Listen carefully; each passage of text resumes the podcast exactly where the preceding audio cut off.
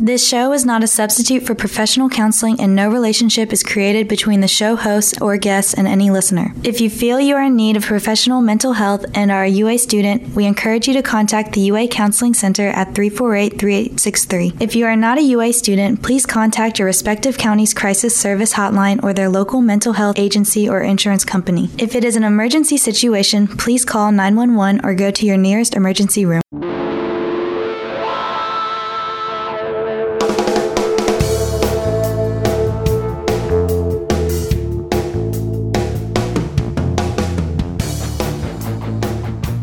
It's six o'clock and time again for Brain Matters, the official radio show of the UA Counseling Center. We are broadcasting from the campus of the University of Alabama.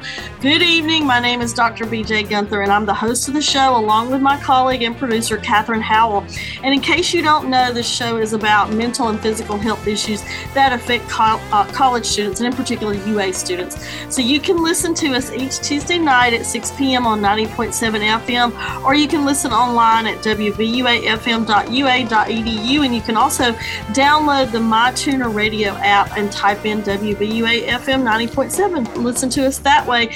Uh, I'm always asking every week. I always ask for ideas for upcoming shows. We're midway through the semester. I think tonight is our sixth or seventh show, and we'll probably need ideas definitely for the fall shows. We don't do shows in the summer, so we'll finish up our spring semester uh, at the end of April and the beginning of May. So if you have ideas for any shows that you want to hear about, email email those ideas to me at brainmattersradio at wvuafm.ua.edu and I'll consider using your show topic idea. Also, if you have questions for our guest tonight, email those to me and um, we'll take them and try to answer them here on the air. Tonight's topic, you know, I can't remember, Katherine. Maybe you can remember. It's been a long time since we've done a show on ADHD. And I don't know why, because it's pretty prevalent here on our campus, or I'll say with the students I see. And um, I know we've done shows in the past over the 10 years that we've done this show about ADHD. So I don't think it would be bad to actually revisit it every year actually because there's always something trending. In fact i heard of a new medication from a student this past week and i had never heard of this before and now i can't even remember the name of it. If you called it i would know it. But um, tonight our topic is your your brain's not broken strategies for navigating your emotions in life with adhd that's actually a title of a book written by our guest and i'm going to get to her introduction in just a minute but on one hand you might feel relieved after learning that the symptoms you've experienced experienced are because of a medical condition. On the other hand, you might feel scared as there's still a lot of stigma attached to ADHD. But thankfully, that is changing. And for many people living with ADHD, means adopting new tools to help them manage their symptoms, which helps them to thrive in their emotional health, personal relationships, and their careers.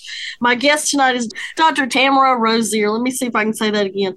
It's been a long day here at the Counseling Center. We're coming up on spring break let's see, in less than two weeks, and it cannot get here soon enough. just admit that. Dr. Rosier is the author of Your Brain's Not Broken Strategies for Navigating Your Emotions and Life with ADHD. She's also the founder of the ADHD Center of West Michigan. Thanks for being here again. I appreciate it. It's you're on Eastern time zone, so you're a little later over there. And so I know it's a little bit harder. Your day's been probably a little bit longer than mine. yeah. And we just had an I, I, live in Michigan. We just had an ice oh, storm yesterday. Yeah. So we're we're doing all kinds of clearing up and yeah, Ooh, it's a, it's, it's, it's bad. I've been watching I watch the weather channel every morning when I wake up and um yeah, it's pretty bad. An ice storm is worse than the blizzard that's out in the other part of the the western yeah. part of the country, I think, cuz yeah ice, you know, there's probably a lot of uh, power outages, I would imagine. What part of Michigan are you in? Uh, I'm in Grand Rapids, Michigan. I run the ADHD Center of West Michigan. Yes. And uh, yes, and I live about 45 minutes out, outside of Grand Rapids. So, I believe our, our executive director is from Grand Rapids, Michigan. Well, it's a great place to be from. So, yes. He's a wonderful person. Um, you know, tell the listeners, I gave a little bit of introduction for you, but tell the listeners about yourself, your credentials, and why you're interested in this topic. Yeah. So, well, first of all, I have an ADHD resume, right? I started teaching high school uh, and I taught English for eight years. And then I, as many ADHD people do, I have ADHD. I thought, okay, well, I, I love teaching, but I'm bored with that right now. So I went to be a college professor, and that's where I got my PhD.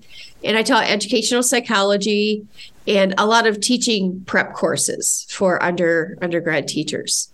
Um, I taught a few grad courses here and there. And then um, it's about eight years, and then I left higher education and then started the ADHD Center. Uh, ADHD uh, has affected every nook and cranny of my life. And if you have ADHD, I just want your listeners to know no, you didn't grow out of it. Yes, someone else in your family most likely has it. And no, your brain's not broken, but you need to understand that it works very differently. Mm-hmm.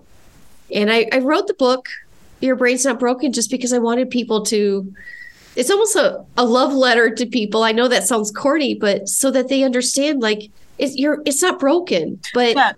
And, you and have actually, a operating system. Well, and actually, and I wanted to talk about this article that I read. Um, I got it. I cannot remember where I got it from, um, but I always read some articles and do a little bit of research before the shows. And I, I really like the title Six Strengths and Benefits of ADHD because you're always hearing about the negative part of it. Yeah. You know, and this article was so positive and really interesting to talk yeah. about like what are the benefits there are benefits of having adhd there aren't and i'm sorry i'm just i, I don't mean to be oppositional right out of the gates with you um, i have adhd um, and i also know what the research says and the research says that there's really no gifts that come with adhd everything that is a strength in an adhd person is something that either character put there or it's a personality strength. Um, it's not ADHD itself is not a strength. And here's why I live every day with ADHD. I'm considered high functioning. And darn it, I hate being in my own brain a lot of the time. Um, it, people with ADHD have executive function issues, as you know, which means we have short term work, short term memory issues. We have working memory issues. Oh, and guess what? The whole book is about emotional regulation issues. This is such a heavy burden to carry with ADHD that we need to start taking it seriously. So I know a lot of people want to just kind of fly that freak flag and go, Yay, I'm gifted. I have ADHD. It's not a gift. No, whatever is good in you. Actually, actually, I hear the opposite, and that's why I brought it up because I yeah. hear the opposite. I feel like it's been patholo- patho- pathologized so yes. much so that some of these students who come in here and talk to me, they feel broken, like your title, the title yes. of your book. Right. So, so I'm in the middle. Yeah. And so I'm like, it's not a gift it's exhausting. And, and, I will say, I, I, talk about this in the book, it's exhausting to be a person with ADHD in the modern world put me back in a survival situation, I'll feel thrilled. But I will, I'm kind of in the middle of it's a neurological difference. Yes. So let's just put it right back. And and I love that you have a positive heart and want to be positive. And I'm sorry, I just kind of came out of no, no, no. I'm still gonna. I'm no, I'm still gonna challenge you because it, I, I I understand ADHD is a neurological issue. But some of the benefits are very creative students. I've met very creative students, and they're struggling. Don't get me wrong. I'm not taking that away from them. Their struggle, and that's why they come in here. Yeah. But but they're also being told by other people like teachers and parents mm-hmm. and and their friends yeah. that they talk too much or that you know i mean you've probably heard that and and so I try to put a spin on it being their therapist. So too. what? Yeah. So even if they're taking medication, you know. So what ADHD people bring and resilience too. Yep. Well, here's the thing. If it were a gift of ADHD, we would see it with everyone, right? Yeah. So whenever you see resilience, you're like, look, you're doing you're running this race even though you started out way behind and good for you yeah because there's something it's not adhd that's giving it to you you're digging deep and getting it elsewhere yeah and so now the there is a neurological difference. ADHD folks tend to be divergent thinkers, which means we look creative. But in my book, I talk about how we have to manage that divergent thinking. Yeah. And we be careful with that. Ooh. Because um, you know, that's how we end up in down in rabbit holes. Yes. So my divergent thinking Yes. can make me look like a genius. Yes. And I like can I, I put two things together that people hadn't thought of. And they're like, wow, that's great. But then I'm also crawling down rabbit holes on the internet. And that's both that's divergent thinking too. Yeah. Example how divergent thinking is just a neurological difference. It's not a gift or a curse.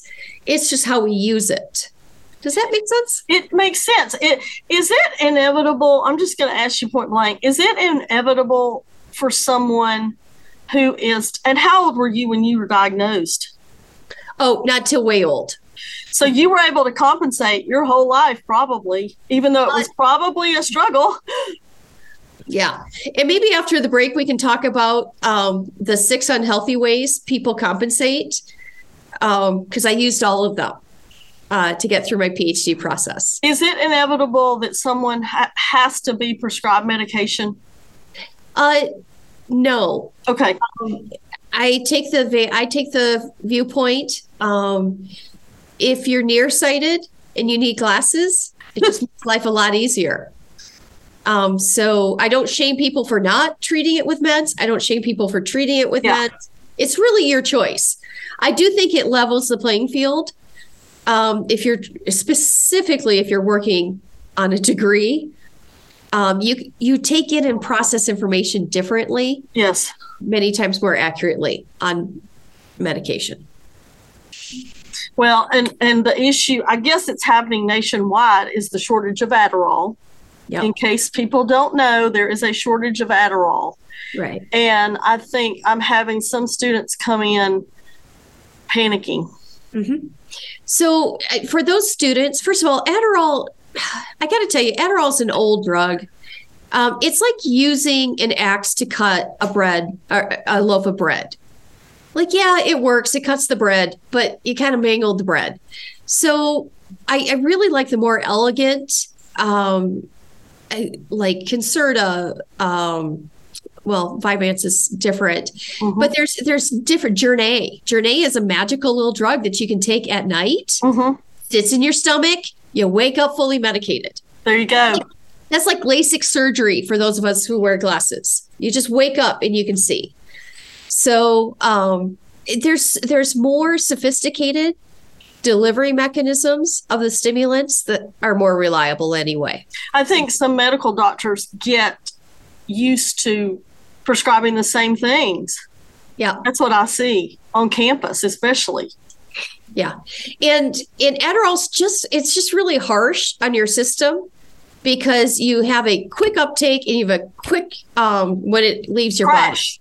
Basically a crash. Yeah. And it's exhausting. Did you know um do you know the new medication that I mentioned that I cannot remember the name of? Do you Uh, does that ring a bell?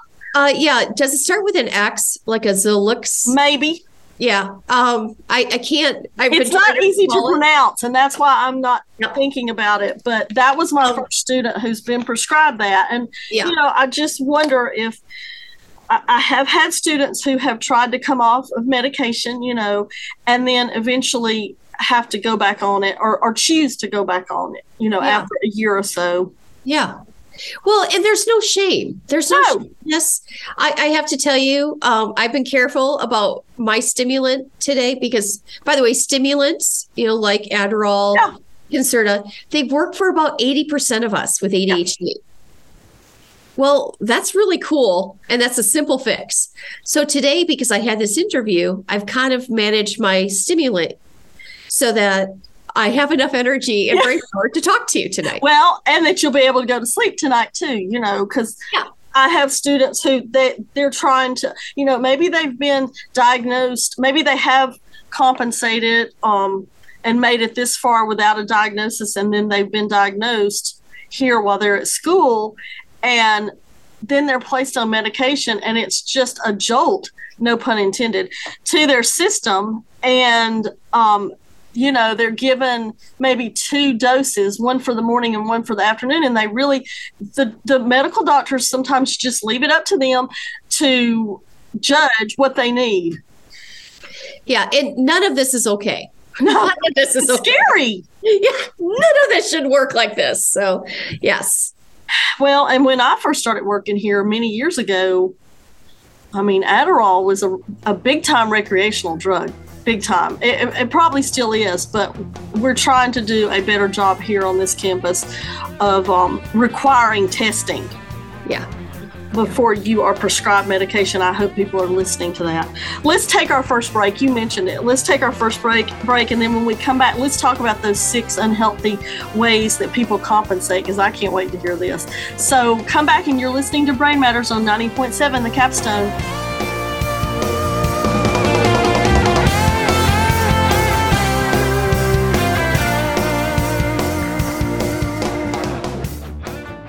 WVUA FM, Tuscaloosa.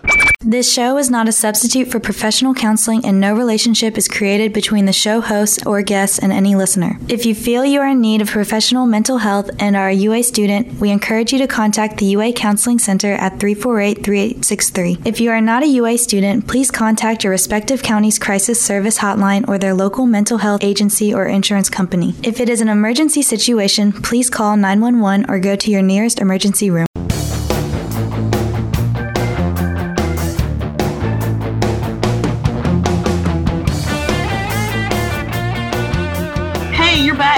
Brain Matters on 90.7 The Capstone. I'm BJ Gunther, and we're talking tonight about ADHD. And my guest is Dr. Tamara Rosier, who wrote, it sounds like a fascinating book. And I know, I know there are a lot of books out there about ADHD, but yours is titled Your Brain's Not Broken Strategies for Navigating Your Emotions and Life with ADHD. Um, how long did it take you to write the book, and when was it released? Yes. Uh, it was released September 21, and I wrote it during lockdown. Can you believe it? Yeah. Um, during no, that not time, really, but yeah, during that time, I had three uh, COVID three times. I had sinus infections. I was just a hot mess. I don't know how horrible. I, I, don't know how I wrote a book. To be honest, I'm just going to be honest. So um, I'm working on the second book right now. Um, and do you do do you do workshops with the book? Have you thought about that? I i do. Uh yes there's actually a workbook being released. Um that's not three that's not for three years out. Oh. um gotta gotta wrap up my next book first. So um yeah and my next book is on how to family when you have adhd it, so you're uh, the, the first book, the one that we're talking about tonight, it's mainly for people who have been diagnosed, not necessarily cl- clinicians. Uh, it's not really. Um, I have a lot of therapists who recommend it to their yeah. uh, their uh, clients, patients. Yeah, yeah. Um, however, I wrote it for the ADHD person and the feedback I'm getting is, you know, I get emails. I have the best readers in the world, um, but they're like, I cried when I read this. I saw it hit home, didn't it? It hit home. Mm-hmm. Um, but then I don't leave them there, right? You know, I try to offer hope. Yeah. Um, and so, uh, but I did also write it kind of with the neurotypical, the person without ADHD, being able to read it and follow it. Uh, just so that the like a family member could learn that's what i was going to say. That would be a good educational tool for parents.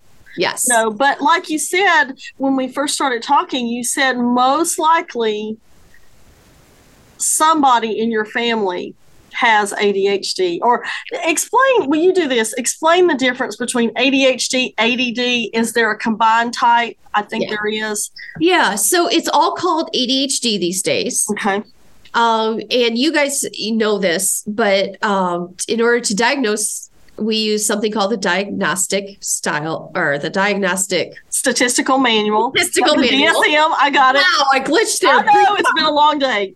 Yeah, thank you. Um, thanks for getting my back right away with that. Um, the problem is we call that the DSM. The DSM is at least 20 years behind on what research says about ADHD. Isn't that something? And probably a lot of other things too. yeah, I, I don't even want to think about other things. I mean, yeah.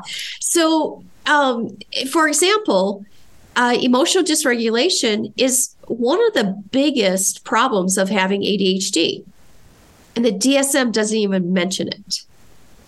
Well, holy cow, that's a big problem. That's a big problem. So getting accurately diagnosed is is becoming problematic. And we're hoping the DSM will kind of pick up on this. Talk now you mentioned you just brought this up and you know I, I know a little bit about this because I send people to get testing. What is um, the typical testing that's used? Is, is there a definitive test for ADHD or is it a battery of tests? I've had some doctors that I've sat in with, some psychiatrists that just use checklists. I know. Tell me. Boo. I know. Yeah. scary. I mean, so, I'm just going to keep saying that. Yeah, it, it is scary um, because here's the problem ADHD can mimic other things. Big time. Yes. Right. Anxiety. I mean, think about it. Mm-hmm. Yeah. So it, it's a huge problem. And so, um, really, the gold standard is to look at ADHD from several through several lenses. So, not just a checklist. Uh, we want different um, instruments. Here's the problem there's not one test for ADHD. Right. Right. And I try to explain that to people. So it, it's kind of confusing a little bit to me because how how do you how do you definitively determine that it is ADHD? You're looking for certain criteria. Yes. So um, I have a good friend. Uh, he's uh, an MD who focuses on um, ADHD folks and medicating. And he said, Well, you can't say definitively someone has ADHD. Yep. You can only say they don't not have it. Interesting. And, and you know, if those stats uh, students who are listening, you you understand um, why you use that double thing. So, in, in all, excuse me, in all the years that I've seen students, I've only had one student who did the testing and was not diagnosed. Mm-hmm. In that, I think that's well, odd. you know, well, you know, we deal with that at our center, um, and so we have to work work with that because if they come to the ADHD center because they're like, "Gosh, I think I have ADHD," and we find right. ADHD, well, that that's reasonable that we would find it. But we uh, we actually have a great um, therapist here who does do differentials and wow. we run a differential diagnosis because we have to think well is it narcolepsy i mean what if there's a sleep disorder here that can work with and look like adhd and look like adhd mm-hmm. yeah. Um, I will be honest though, if there's a family history of ADHD, I am very likely to consider ADHD. Yeah, yeah. Um, I, Barkley um, is putting out numbers like if dad has ADHD, between 80 and 90% likelihood a child could have it. And sometimes, you know, sometimes when I interview our students, and Katherine probably can support this too, the first time I interview a student, a lot of times they don't know. You know, they, they don't know if their family has any mental health is- issues, and especially if it's ADHD. Right. Yeah. Um, you know, when I was in college, uh, I was undergrad um, and I was in teacher education. And I called uh, my dad and said, Dad, I'm reading about this thing. Now, remember, I'm I'm super old, so this was like the 80s, right? Yes. Um, ADHD was quite. I'm there with you. Greatest decade ever. I just want to, you know, stay real for your listeners. Like this was not yesterday, folks. No. Um, but it, you know, I said, you know, there's this thing I'm reading, and back then it was called ADD. Yep. And I'm like, it's ADD, and I read the symptoms. I'm like, wow, this sounds like what we have. And my dad said, no, no, that's a made up thing. That's oh yeah, real. Everyone thinks like this. Yeah. I'm like, oh, okay. And then guess what? I became a teacher, and you know who I was great at teaching? Those at-risk students. Oh, I bet. Oh, by the way, they all had ADHD. I spoke language. Yeah. And so it was like such an easy, by the way, uh, I don't know if you know this, but ADHD people link up and we, we all, it's like we almost have our secret language. Yeah. Um, you'll see us talking more quickly, filling in each other's. Um, I, I, see it all the time in the uh, in my office, and the neurotypical person will go, Wait, I what don't are they talking about? Yes. It's like you're in the twilight zone. yeah. And I don't think some people probably realize that. I bet some students. I'll have to ask if they do that. If they if they link up with other friends. Um, The other thing, though, we do is um, we can emotionally arouse each other. And so if you have, you ask a, one of your clients, like, well, who in your family do you fight with the most? It's usually the ADHD parent. really. Hmm. Because then we're trying to. Oh, your reader, or your listeners can't watch my hands, but Yeah, yeah. escalate. But what we have, what happens is we escalate one another, and uh, so ADHD folks are the best of friends and the worst of friends. Almost like competitiveness. It, it, it's emotional competitiveness. Uh huh. That's what it sounds like. One of the articles I read said that um, I'm just going to read this point from the article that said anyone can, re- and you tell me if you agree or disagree, anyone can receive an ADHD diagnosis at any point during their lives. However, symptoms of ADHD must be present by the age of 12 to receive a diagnosis, such a diagnosis. While some people may not know they have ADHD until adulthood, the condition must have developed in childhood for a diagnosis. I don't know if I don't know about that. What do you, what do you think? I, I'm I'm glad you're suspicious of that. So here's here's why the DSM states that, right? But the problem with this is let's take and I'm positive some of your listeners fall into this. They're incredibly bright, incredibly hardworking. And they're just gonna muscle that I had a daughter like this, Ugh, their way through school. So it doesn't show up before 12. You know when it showed up for my oldest? Uh last year in college. ooh, like twenty or twenty one. Yeah. How did how did? Can I ask you this? And and this is the term I use. How did she hit the wall? I, and you know what? That's I use the same thing. We all, every ADHD person will hit the wall yes. at some point and go, "Oh crap! I'm not playing with my neurological rules, Yes. and this is the problem." You're right. Yeah, that's exactly it. I'm I use the same terminology. So this is a nice, if you don't mind, um, if I tell you the six bad tools people. Oh use. yes, please do. Um, I was going to get to that, but we got off on a tangent. but Oh, that's okay because it goes in with my daughter. I'll just pick on her. I don't think she'll listen, and you know, I'll ask for forgiveness later. Yeah. I did write about her in the book, so I think it was a blank. Um. So, um, so here are the six bad tools. So if you know ADHD people don't have reliable access to their prefrontal cortex. And so if your listeners kind of tap their forehead, that's where your prefrontal cortex is. That's like that calm, rational butler that says, hey, let's just do the next thing. ADHD folks don't have that. Mm. And frankly, we're poor at sequencing activities. So, what we do is we go to a different part of the brain called the limbic center, and we kind of rely on, we're like, we're method actors going, what's my motivation here? and so we try to kind of find an emotion to motivate us. Interesting. And so when my daughter hit the wall, I saw all the emotions motivating her. So the first one is anxiety. Um, and smart young women will use, and I say women specifically because they'll get misdiagnosed with uh, generalized anxiety disorder. Yep. Um, but they're really using anxiety as gasoline. They scare themselves out of bed in the morning just to do it. Oh my gosh! That, my friend, is anxiety Yeah. being used to motivate. Hmm. Right? Is it because it's such a struggle?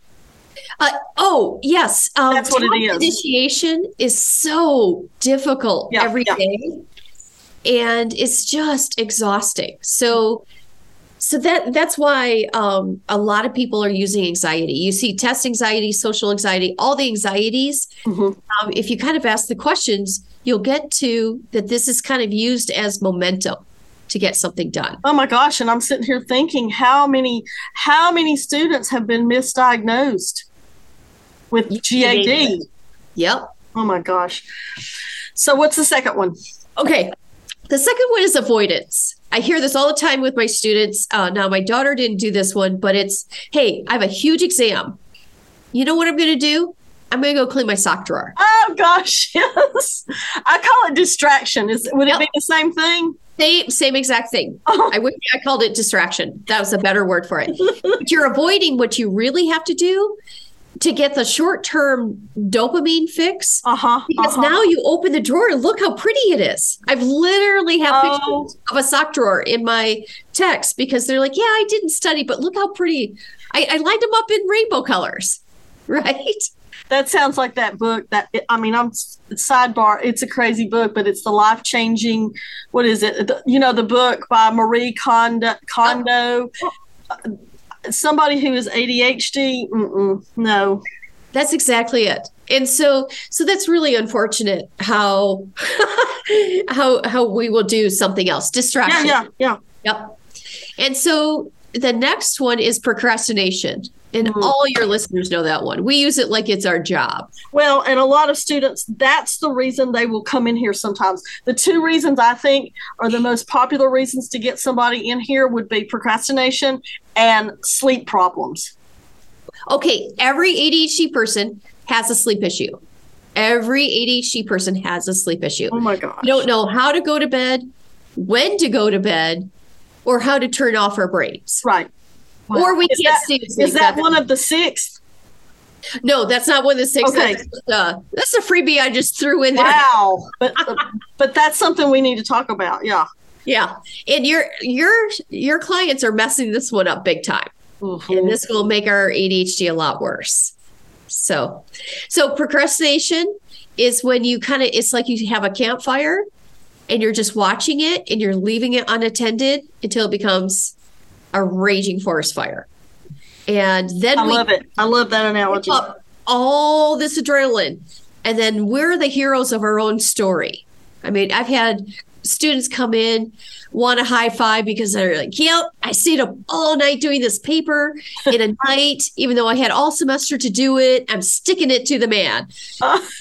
and that's Oh. procrastination you Yeah. got high off of procrastination Well, and it's puzzling to me because it, it's just so, to me, it's so obvious. Like, for me, if I procrastinate, it stresses me out so much. So, to avoid the stressing out, I do what I need to do and get it over with, and then I can enjoy my night. Blah, blah, blah. You've heard that.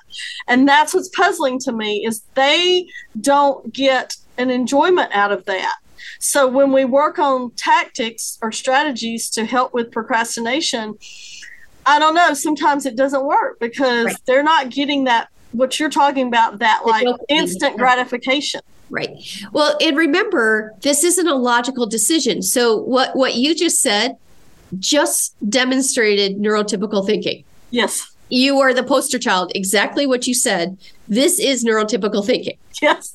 Now, I would be like, okay, okay, I have this pr- paper. I don't want to do this paper. This paper makes me feel yucky. I don't want to do this paper. Why did I even take this class? I'm not even sure I like the professor. You know what? I didn't like the way she looked at me that one day, and I And you go down the rabbit hole. yeah. So I, I'm conjuring up all these feelings. Now, I might still do the paper out of spite because I hate this professor so much Yes. that I decided out of an emotional basis to do this paper. And by Because the you way, can. Yep. That's the that's the fourth one. That's anger. In other words, I'm just conjuring all kinds of anger. True story. I made it through some of my PhD classes uh, like that, but we don't need to go into those details. But That's another session. I always say that's another session. master the art of spite just to get good grades. Um, and again, not Hey, terribly- it's motivator. It's a motivator. Anger motivates. But the problem is it takes so much energy to yes, do it does. Oh yeah. Whereas you go, hey, guess what? Yeah. I'm going to do this and then I'll reward myself by Yeah, watching TV. That's task initiation reward. And instead, we do this kind of convoluted dance with emotion. So the last two, very quickly, are shame and self loathing. Self-loathing. Is that what you said? Yeah. And the, remember, in a motivational way. So I am going to shame myself into doing it. Like, darn it, I know I have to do this assignment. And Tamara, you didn't do the other one on time. And I'm so mad at you. And it's like I, Mhm. I'm shaming myself. Yeah, that makes sense. Yes. And then the last one is self loathing. And this is so horrible. Um, self loathing is when I literally hate myself into Mhm. doing something. No, I hear that. I know you do. As, as I hear that. I know you catch the self-loathing a lot. Yeah, yeah, and it it's really kind of hard to. I mean, you can't talk somebody out of that. Do you know what I mean? You just can't talk them out of that. They have to start. They have to start being able to produce. I don't know any other way to say it. To build that self-esteem, and then that self-loathing dissipates Well, a little bit. It's a coping mechanism. hmm Um, and I and I'm, I'm just going to be really honest. Um, and I I hate this, but I didn't understand how deeply I hated myself for years hmm just to motivate myself. Yeah. Because it- because were you were you looking at it like you were a failure? Oh, I was a failure. I already screwed up. Yeah, yeah. I but it It'll was never be fixed. That I'll never. thing. Yeah. yeah. I think I missed a break, Katherine. I'm sorry. Were you holding? We just uh, this is so fascinating. I feel like there's so much to talk about that an hour's not even gonna do it, you know. But we'll we'll do our best. So let's take another quick break and come back. And um, I haven't even checked to see if there's any emails. Let me check when we're in the break to see if there's any emails. So come back. You're listening to Brain Matters on 90.7 The Capstone. Uh, we'll be right back.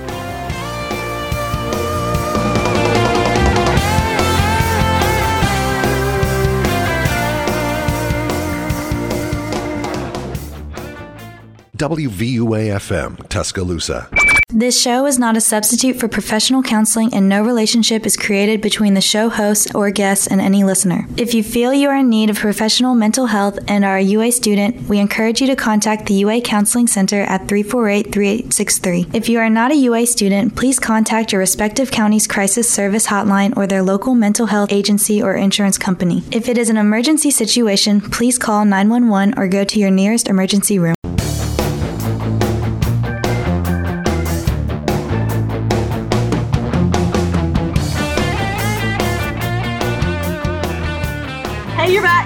Brain Matters. I'm Dr. BJ Gunther. We're talking tonight about ADHD, and I don't think we talk about it enough. It's been a long time since I've had this topic.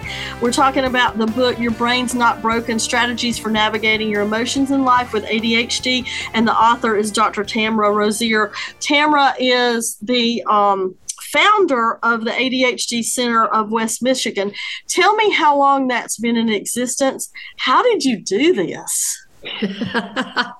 uh, you know, in the most ADHD way possible. Uh, I I didn't set out to be a business owner. I'm an English major, guys, so I didn't do any of this on purpose. Uh, I was at I was kind of looking to get out of higher ed, and I was having lunch with someone, and it happened to be my friend who is the ADHD doctor, and he said, "You'd make a great ADHD coach," and I said, "Really? Is that a thing?" and so today I can tell you it is a thing. I'm the president of the ADHD coaching organization. Wow. Um, it's an it's a relatively new field. So I started off by myself, and then I decided I don't like working alone. I. I, there's too many there's too many people that need help, and I really do like leading teams. And so I started recruiting people, and I've got to tell you, I'm so proud of the team at, the ADHD Center. Um, I love them. They're they're great.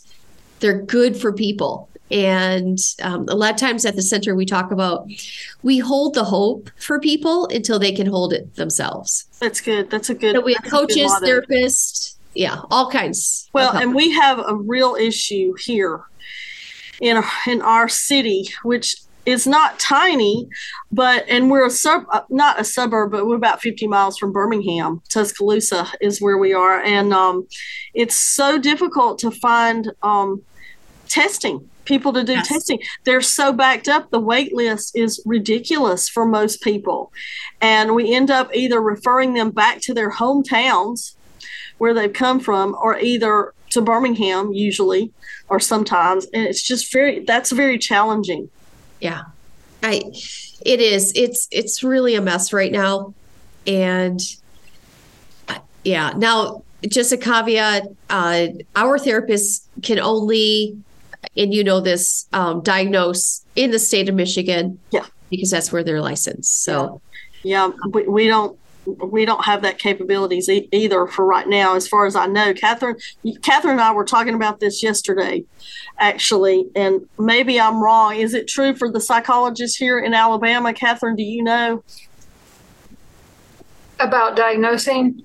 about? Yeah, Um, I think the psychologists can, but even like licensed social workers, technically we can't diagnose in the state of Alabama, period, for anything, Yeah. even though We- we can for insurance. yeah, we can't either. We we we we use diagnostic impression. Mhm. Is what I'm a licensed professional counselor.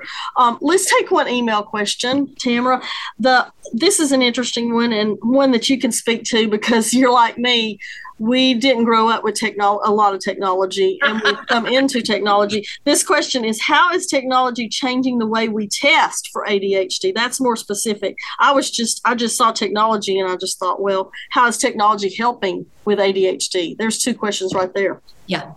So um, I love I love the listener's question because that is a great question. Um, there are more and more accurate um, tests for executive function. And so at our center, we use the QB test, Mhm. which is great for testing executive functions. Now, as I just said, though, there's a lot of other parts to ADHD. Yes. So we're getting really good at through technology being able to look at executive functions. Wow. Um, and we're being able to do it cheaper and cheaper, right? Um, in fact, something we're doing at the center is, hey, your medication isn't working. Let's test it. Let's test your executive functions on this medication, um, and that we can do actually across state lines. But um, the diagnostic part of the emotional observation and the emotional dysregulation that still has to be done through interviewing. Yes. What do you know and what do you think of genetic testing for ADHD? I've read a little bit about it, Yeah. just wondered about it. So, you know, this is an interesting area. I'm following it very closely um, because there's a strong hereditary link. Um, I had a, I, I was talking to an anesthesiologist who has ADHD, right? She's one smart cookie. Um, and she said, I, Tamara, I can't believe this. In medicine, if we saw anything above a 0.1 correlation, we'd pay attention hmm and ADHD has at least a 0.6 or higher. So, so this is about darn time we're looking at this. Yes. Now the the problem is, and the thing I'm going to caution everyone on is, we don't really understand DNA yet. We are still just in the early early years. Yes.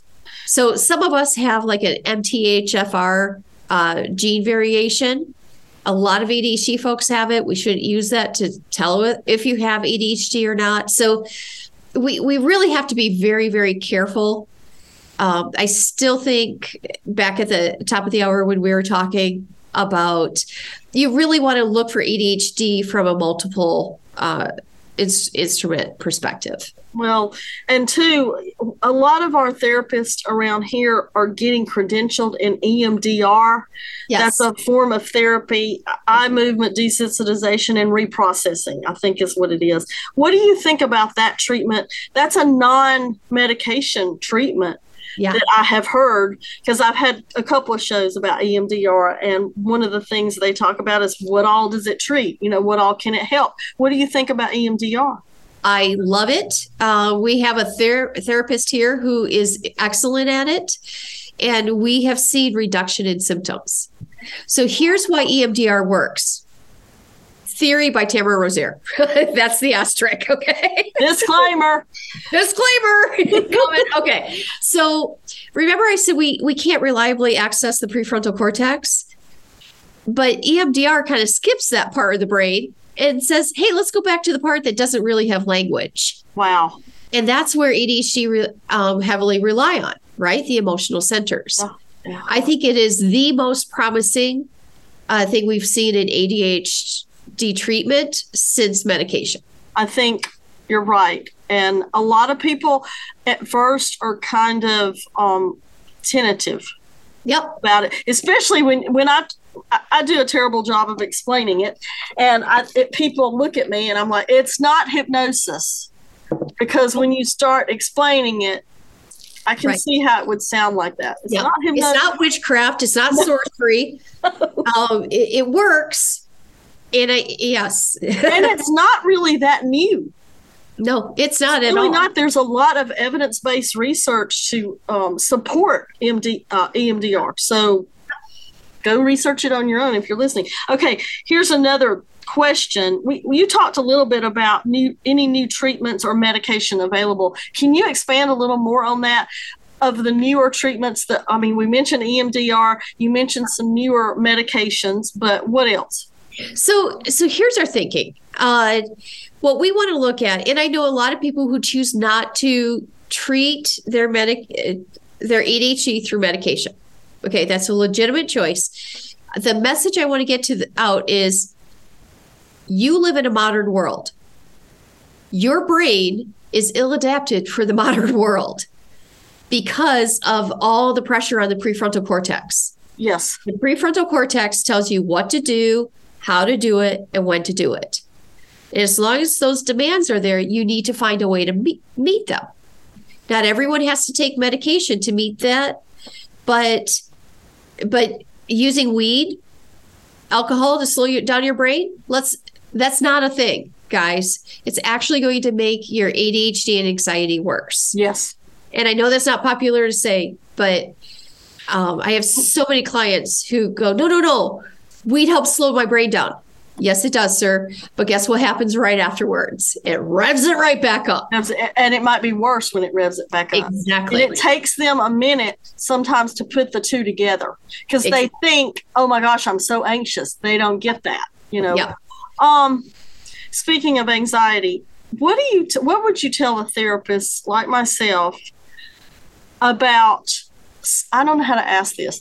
About the, we've already said there's some similar symptoms and characteristics for ADHD and anxiety. What are some key things to look for that you know is the difference? Does that make sense? Absolutely. So, a lot of times, uh, ADHD folks can look like they have generalized anxiety disorder, bipolar. Um, Psychoticism. yeah. right? Sometimes. hmm Yeah, exactly. So, so what I what I s- try to see is, um, does the person feel like or look like they're working really hard to do normal things? Yeah. Um, in other words, is there a disparity in how hard they're working? And by the way, that college daughter I was talking about, there was a big disparity. She was working so hard to look normal, to get laundry done. You know, Mhm. those mundane tasks around the world. Yeah. Yeah. And that's what I'm talking about us being ill adapted for the modern world. I mean, we can look like geniuses. I know. Creative. Yeah. But ask me to work with my calendar. I'm like, oh, this is the hardest math I'm doing right now. And then mm-hmm. add a time zone into it, and I'm befuddled. Yeah. Right. That would be a sign that I have ADHD. So the the having feelings about a mundane task. See you, BJ. Guess what you do in your beautiful neurotypical brain? You just do the laundry. Yeah. You don't conjure up a reason No. to do it. No. You just go, No. Somebody's got to do it. right.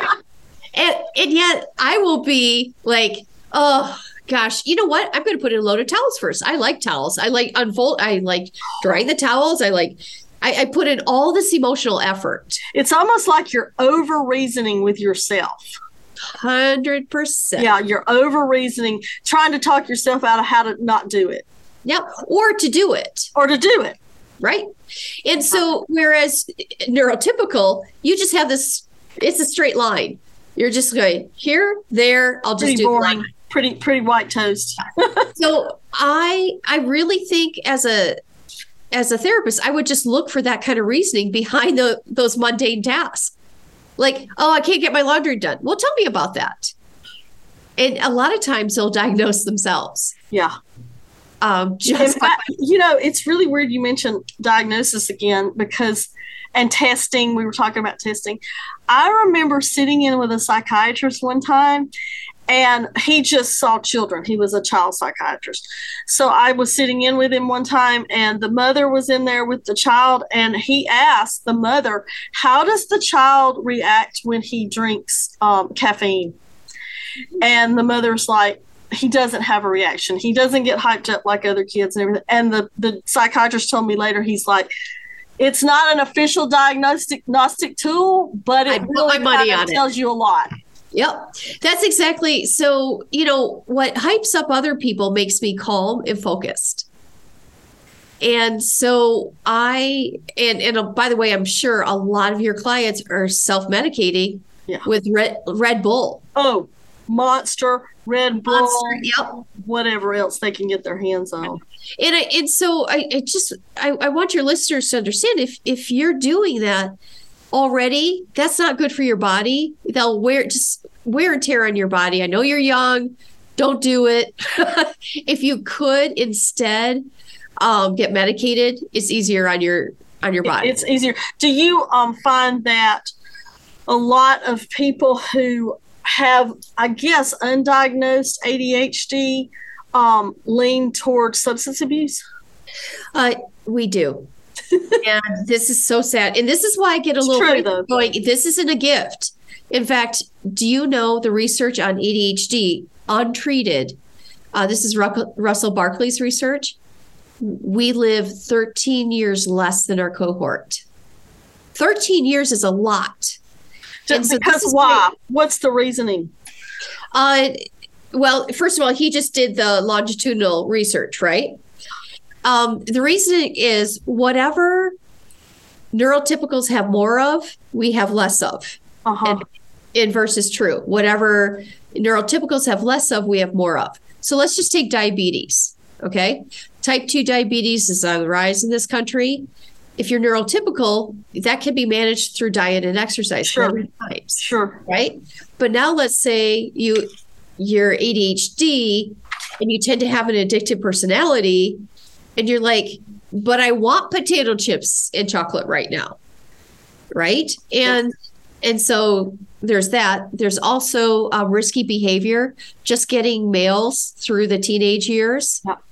Um, I, I, it is so tragic how many males have died Yes. that I know of with ADHD that was untreated. Mhm. So it's that's why I get a little feisty about it's not a gift, guys. This is a serious neurological difference Yes. Yes. Because it's dangerous to be ADHD untreated. And again, untreated doesn't mean you have to be medicated, it means you're addressing it somehow. That's right.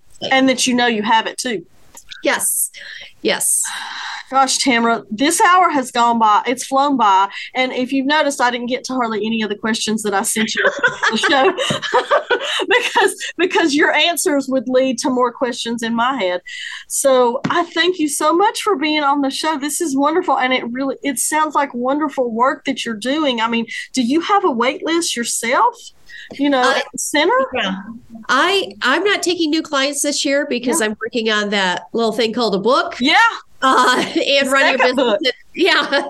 Um, but uh, I there are ADHD coaches. So, you know, if your students are looking for ADHD coaches, they don't have to come to the ADHD center. We do have coaches here, but you could go to ADHD coaches or organization, Mhm. um, ACO. Um, that's a place. There's a whole list of coaches there. You can check out and find it um, a coach. Wonderful. I didn't even know. Thank you so much. What about um, your book? Your this book is released and it is. Can you buy it just anywhere? Amazon, anywhere you Wherever books are sold. booksellers. Yep. That's have you got a website? Your website, I your do. personal website. What is it? Yep, it's tamararosier.com. Okay, and that's spelled R O S I E R. I E R. Yeah.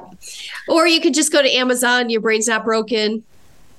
Um, not that Amazon needs me to plug them, but you know. Well, and, and go down that rabbit hole. no pun intended. thank you, thank you so much again for being on the show. Don't forget, our shows are recorded and podcasted on the Apple Podcast, audioboom.com, and voices.ua.edu. You can just type in Brain Matters and you'll find some of our past shows. There's also a link to voices.ua.edu on the Counseling Center's website at counseling.ua.edu. And um, I like to thank the people who've made our show possible. First of all, Dr. Greg Vanderwall, a Grand Rapids, Michigan um, hometown boy.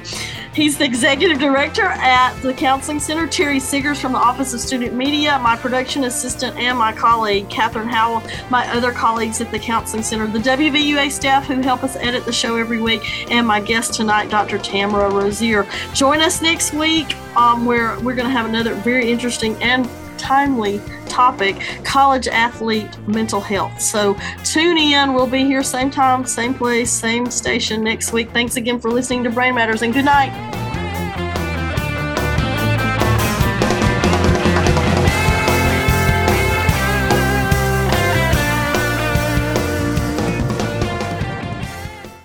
This show is not intended as a substitute for professional counseling. Further, the views, opinions, and conclusions expressed by the show hosts or their guests are their own and not necessarily those of the University of Alabama, its officers, or trustees. Any views, opinions, or conclusions shared on the show do not create a relationship between the host or any guest and any listener, and such a relationship should never be inferred. If you feel you're in need of professional mental health and are a UA student, please contact the UA Counseling Center at 348 3863. If you are not a UA student, please contact contact your respective county's crisis service hotline or their local mental health agency or insurance company. If it is an emergency situation, please call 911 or go to your nearest emergency room.